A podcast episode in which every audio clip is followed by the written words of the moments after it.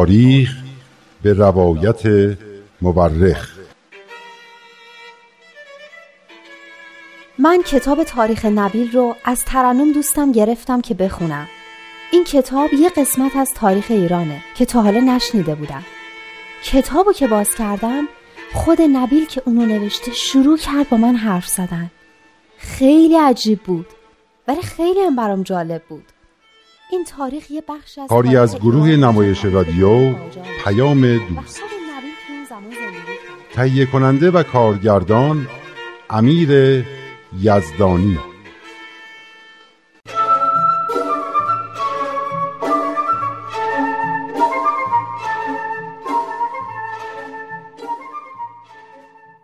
جناب نبیل دیشب از اون جوونی گفتین که کنار راه نشسته بود و می‌گفت دارم خدا رو میپزم و می‌خورم و از این حرفا. و بعد که حضرت بهاءالله باهاش صحبت کردن ایمان آورد.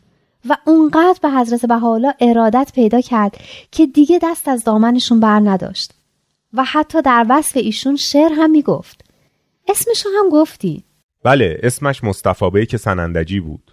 از سرزمین نور هم گفتین که اولین جایی بود که به نور ظهور جدید روشن شد. و مردم شروع به انتشار دیانت حضرت باب کردند و در این راه هم دچار سختی شدند و حتی بعضی ها جونشون رو هم در این راه از دست دادن. از خوابی هم گفتین که پدر حضرت بهاءالله در زمان کودکی ایشون دیده بود و معبر اون رو حاکی از بزرگی و عظمت مقام حضرت بهاءالله در آینده دونست. بعد رسیدیم به حاجی میرزا آقاسی که نخست وزیر نالایق دوره محمد شاه بود. البته که دوره قاجار به هیچ وجه دوره درخشانی در تاریخ ایران نیست.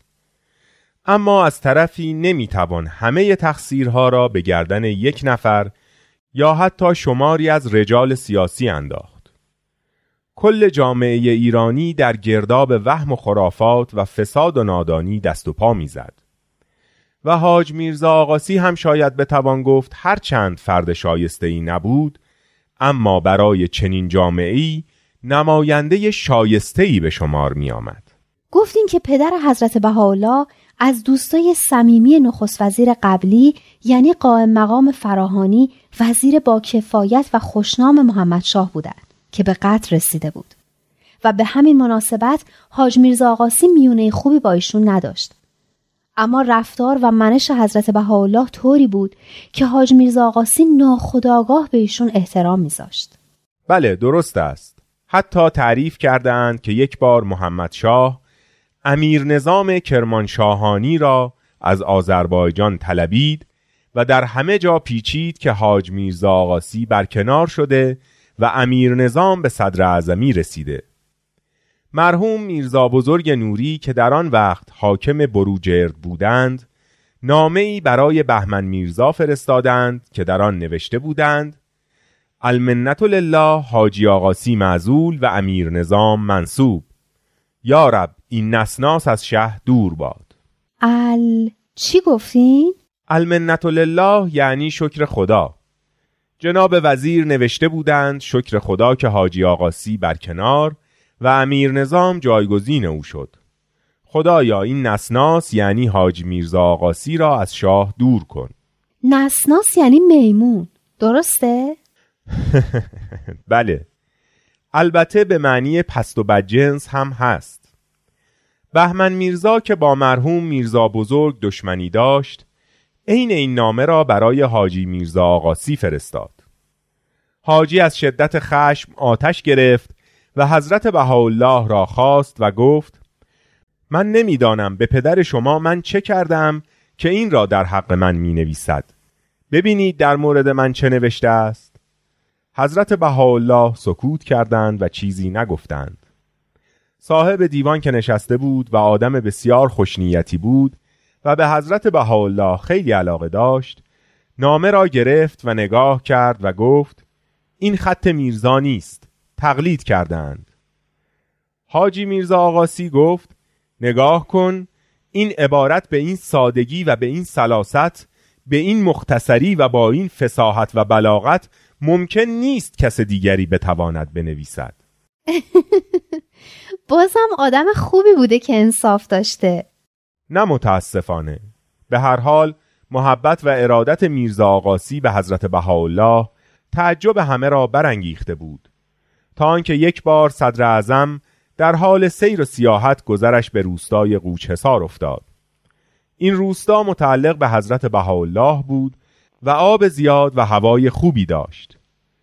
صدر اعظم از این روستا خیلی خوشش آمد و از حضرت بهاءالله خواست که این روستا را به او بفروشند.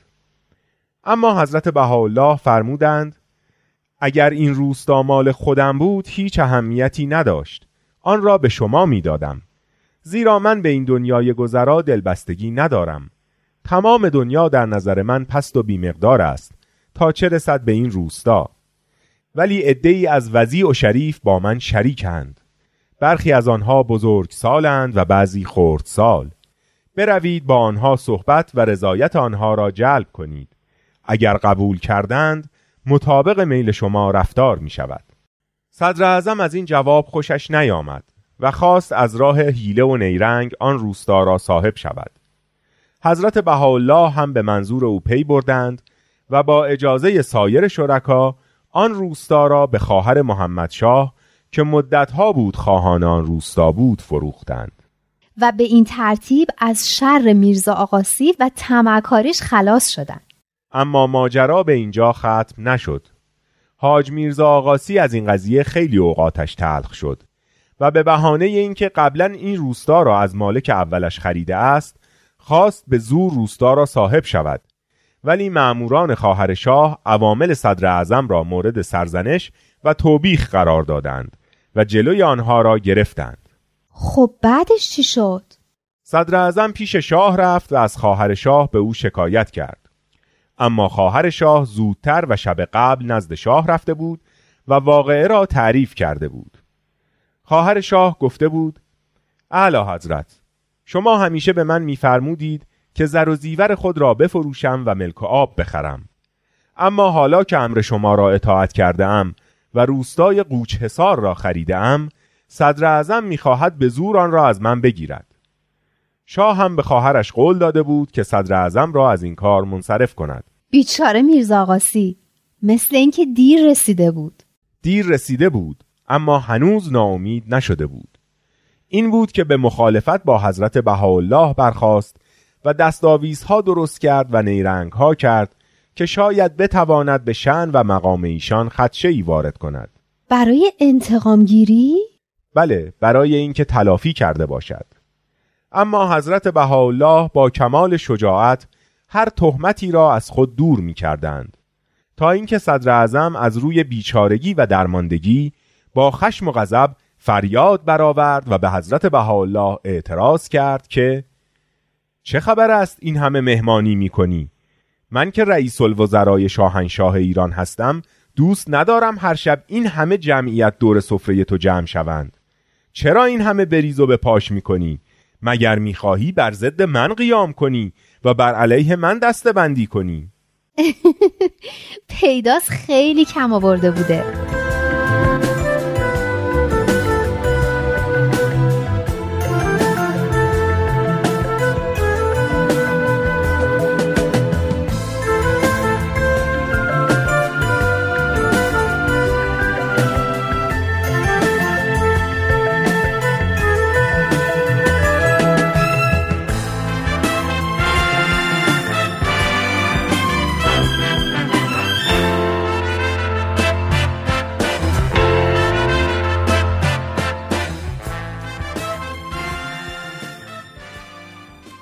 حضرت بهاءالله پاسخ دادند استغفر الله خدا نکند.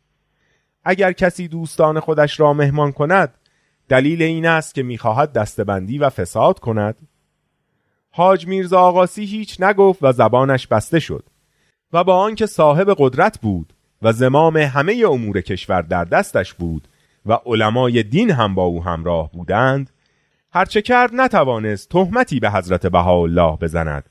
و خودش را از این کار عاجز و ناتوان دید. بیچاره این حاج میرزا آقاسی تو کار دستیسه و نیرنگ که همه درباریان اون دوره توش ماهر بودن هم موفق نبوده. البته همه کسانی که با حضرت بهاءالله دشمنی داشتند مثل میرزا آقاسی خودشان را در مقابل ایشان عاجز و ناتوان می‌دیدند.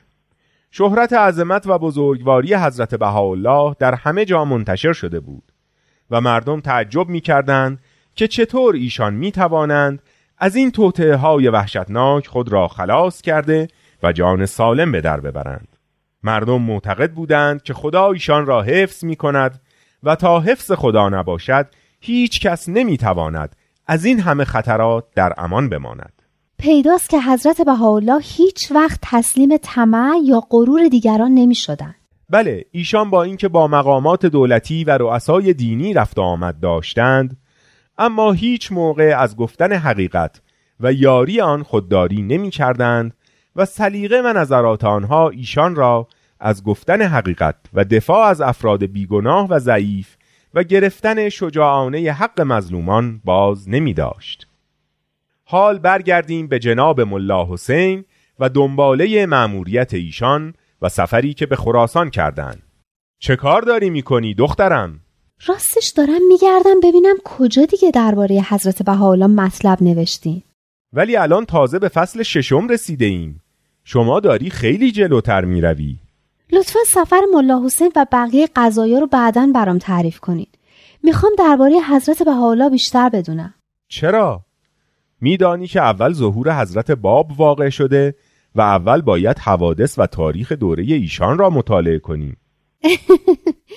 منم مثل اون دوتا شاگرد ملا محمد شدم که دیگه حاضر نبودن دست از دامن حضرت بهاءالله بردارن. حق با توست عزیزم که نخواهی دست از دامنشان برداری. من این عشق را خوب می‌شناسم. با آدم چنان می کند که دیگر حتی بدون ایشان نفس هم نمی‌خواهی بکشی. منظورتون چیه؟ اما آن ماجرای من است. تو که نمی‌خواهی به جای گفتن از حضرت بهاءالله از خودم بگویم. چه چیزی می‌خواهی درباره حضرت بهاءالله بدانی؟ همه چیز رو. اما یه چیزی هست که درست نمی‌فهمم. نمی‌فهمم چرا دو تا پیغمبر انقدر نزدیک به هم ظاهر شدن. حکمت خدا را به تمام کسی نمی‌داند. اما همه کتاب های آسمانی به ظهور دو پیامبر پیاپی در آخر زمان بشارت دادند. از تورات و انجیل و قرآن گرفته تا اوستا و کتابهای آینهای برهمایی و بودایی در زمان حضرت مسیح هم یحیای تعمید دهنده قبل از حضرت مسیح ظاهر شد تا مردم را برای ظهور حضرتش آماده کند آخر زمان که گفتین یعنی چی؟ یعنی همون قیامت؟ یعنی تموم شدن دنیا؟ شما سه تا چیز را گفتی که هر کدام یک معنی جداگانه دارد آخر زمان به معنی پایان یک دوره است. همه کتاب های آسمانی بشارت دادند به دو ظهور پی در پی در آخر زمان یعنی در پایان یک دوره زمانی که حضرت محمد آخرین پیامبر آن به حساب می آیند و با ظهور حضرت باب تمام شده است. ظهور حضرت بهاءالله آغاز یک دوره جدید است یا همانطور که در دیانت بهایی گفته می شود یک کور جدید. کور اول کور حضرت آدم بود و این کور کور حضرت بهاءالله. قیامت هم فکر کنم یه بار شما گفتین که یعنی ظهور یه پیامبر جدید که تعالیم جدیدی میاره و در نتیجه مردم از قبر قفلت و نادونی بلند میشن و به روح ایمانی زنده میشن و خلاصه قیامتی برپا میشه. آفرین دخترم. تمام شدن دنیا هم که معنا ندارد. تا خدا هست جهان آفرینش هم هست مگر می شود خدا باشد اما چیزی نباشد که خلقش کرده باشد دنیا هیچ وقت تمام نمی شود پس حضرت باب در واقع ظاهر شدن تا مردم رو برای ظهور حضرت بهاءالله آماده کنند. درسته؟ بله با آن فساد و نادانی و توهمات و خرافاتی که گریبانگیر مردم شده بود لازم بود تا آینی مانند آین حضرت باب ظاهر شود و مردم را از خواب قرون بیدار کند و برای ظهور حضرت بهاءالله آماده سازد. همیشه لازم است که قبل از ساختن یک بنای جدید بنای پوسیده قبلی فرو بریزد و زمینه برای ساختمان جدید آماده گردد. حضرت باب هم برای همین کار آمده بودند. و جان خودشان را هم در همین راه از دست دادند. حالا از حضرت بهاءالله بیشتر برام بگین. کی رسالت خودشون رو اعلام کردن؟ چه تعالیمی آوردن؟ و خلاصه چی شد؟ خب اینها را در این کتاب پیدا نمی کنی. در این کتابی که در دست داری وقایع زمان حضرت باب نوشته شده است که البته حضرت بهاءالله هم نقش بسیار مهمی در آنها داشتند. پس چرا بقیهش رو ننوشتی؟ نوشتم دخترم. همه را نوشتم. در واقع تا آخرین لحظات عمرم می نوشتم اما این کتاب فقط بخش اول تاریخ من است. بخش بعدی هم الله بعدها منتشر می شود خب پس خودتون تعریف کنی. بسیار خوب دخترم. از فردا شب.